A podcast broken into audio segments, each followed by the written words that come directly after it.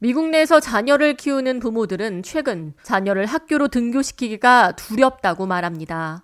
텍사스 유발디 초등학교 총기 난사 사건에 이어 테네시 내슈빌 크리스찬 사립학교 내에서도 총기 난사 사고가 발생하면서 미 전역에 긴장감이 돌고 있는 가운데 뉴욕 롱아일랜드 중학교 안에서 칼부림 사건이 발생해 충격을 안겨주고 있습니다.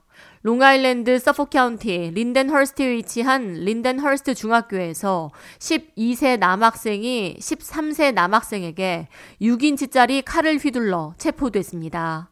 이번 사건은 학교 안 복도에서 발생했으며 동급생 간에 발생한 말다툼 끝에 12세 남학생이 칼을 휘둘러 13세 남학생이 허벅지에 심각한 부상을 입었습니다.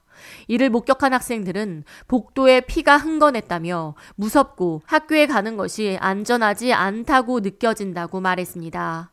이번 사고로 학교는 락다운 조치에 들어갔으며 자녀들로부터 학교 내에서 칼부림 사건이 발생했다는 소식을 전해 들은 부모들은 학교 앞에서 자녀가 나올 때까지 초조한 마음으로 기다려야 했습니다. 피해 학생은 출혈이 너무 심해 지혈대까지 사용해야 했으며 곧이어 출동한 구급 헬기를 타고 스토닉브룩 대학병원으로 이송됐습니다. 칼을 휘둘렀던 12세 남학생은 그 자리에서 체포돼 현재 조사를 받고 있습니다. Uh, uh. 이에 학부모들은 아이들에게 좋은 하루를 보내고 오라고 말한 뒤 학교로 보내는데 아이들은 학교에서 피가 흥건한 복도와 학생들 간의 다툼 끝 칼부림을 목격했다며 배움의 터전이 되고 그 어느 곳보다 안전해야 할 학교가 무법지대로 돼버렸다고 말했습니다. 현재 경찰은 두 학생 간의 언쟁이 발생한 이유 파악과 동시에 계획된 범죄인지 또 학교 안으로 칼을 반입할 수 있었던 경위 등에 대해 조사를 벌이고 있습니다.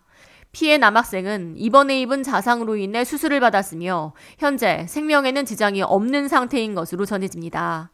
한편 27일 발생한 테네시 내슈빌 총기 난사로 인해 사망한 초등학생 3명과 교직원 3명의 신원이 밝혀진 가운데 용의자가 이번 총격 사건을 치밀하게 계획한 정황이 드러났습니다. 용의자는 총기 판매소를 5곳이나 돌아다니며 총 7정의 무기를 구입한 것으로 드러났다고 내슈빌 경찰이 28일 화요일 밝혔습니다.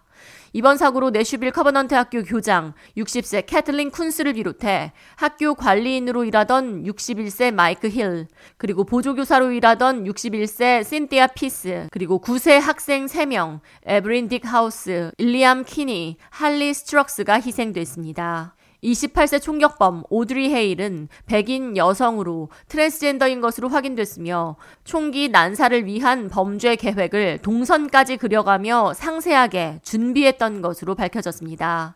존 드레이크 내슈빌 경찰서장은 해당 학교의 졸업생인 용의자가 이미 범행을 위해 사전 답사했던 기록도 확인했다며 이번 범죄에 헤일의 성 정체성이 연관됐을 가능성을 열어두고 수사를 이어가고 있다고 밝혔습니다.